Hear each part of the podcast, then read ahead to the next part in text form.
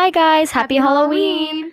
It's me, Amelia Kunamneni, and Sophia Esposito. and today we're going to be reading a spooky story called Halloween Havoc.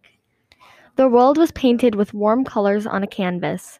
Piles of dotted red and yellow covered the painted ground. Winter was peeking around the corner. I looked out my window and saw young and old in costumes. It finally felt like Halloween. I heard a ring on, on the doorbell. It was my friends who were picking me up to go trick or treating. I threw on my homemade ghost sheet and looked in the mirror. It was a humble costume of an old white sheet with two holes cut for eyes. I wanted a vampire costume, but there was none in my size. I smiled under my sheet and trotted down the stairs. My mom asked, Are you ready to go, Matthew?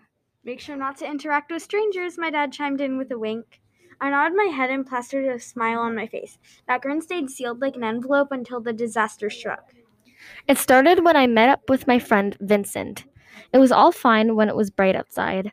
We knocked on the doors of our neighbors asking for candy while my mom followed in her car. All was well until it started getting darker and darker and darker. The wind howled, the sky was almost cold, streetlights were blinking on, and it was time to go home. Vincent declared, My bucket is full.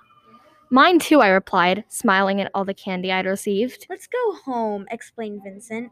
Just one more house, I begged. I heard this one gives out full size candy bars.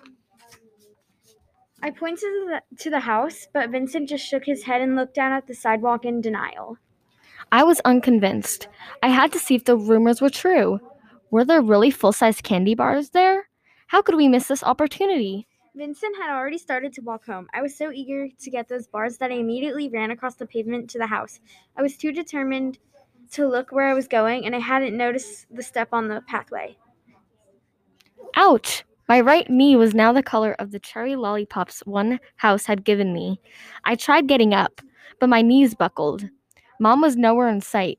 It was too dark to see.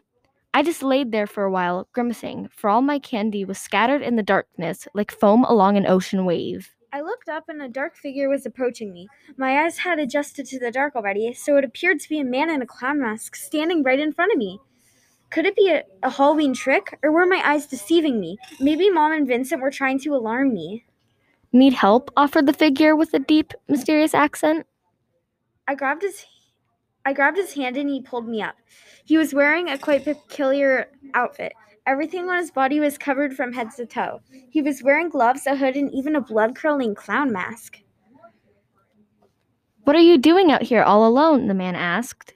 I was just about to answer until I remembered that my dad had told me before I had left. I stood there for a minute and decided that there was no harm in just talking to the man. I explained everything to the man, leaving out the details of how selfish I had been wanting more candy. I ended up lost and empty-handed because I had acted with such so much cupidity.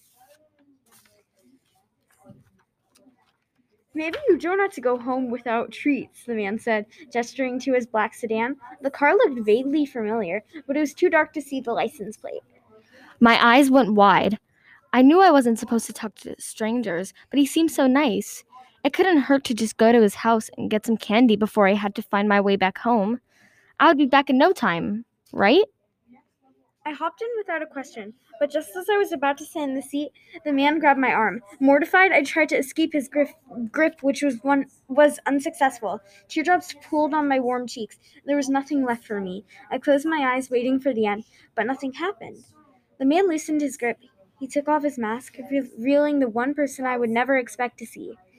Your old dad has some funny tricks up his sleeves, doesn't he? My father figure chuckled. Just then, Vincent and Mom popped out of the back seat, throwing candy at me. You seem to have dropped your candy, they all called. My cheeks were a flush a flushed fuchsia. I couldn't I could have been hurt. I guess I was just relieved that I was safe again. I was also surprised that my dad didn't have fury in his eyes after I continuously disobeyed him. Let's go home and trade candy, beamed Vincent. I made your favorite pumpkin pie, Mom said. I didn't question it. I was happy to be with my the people I love. After all, not everyone gets to celebrate holidays with their families, so I was glad to be safe.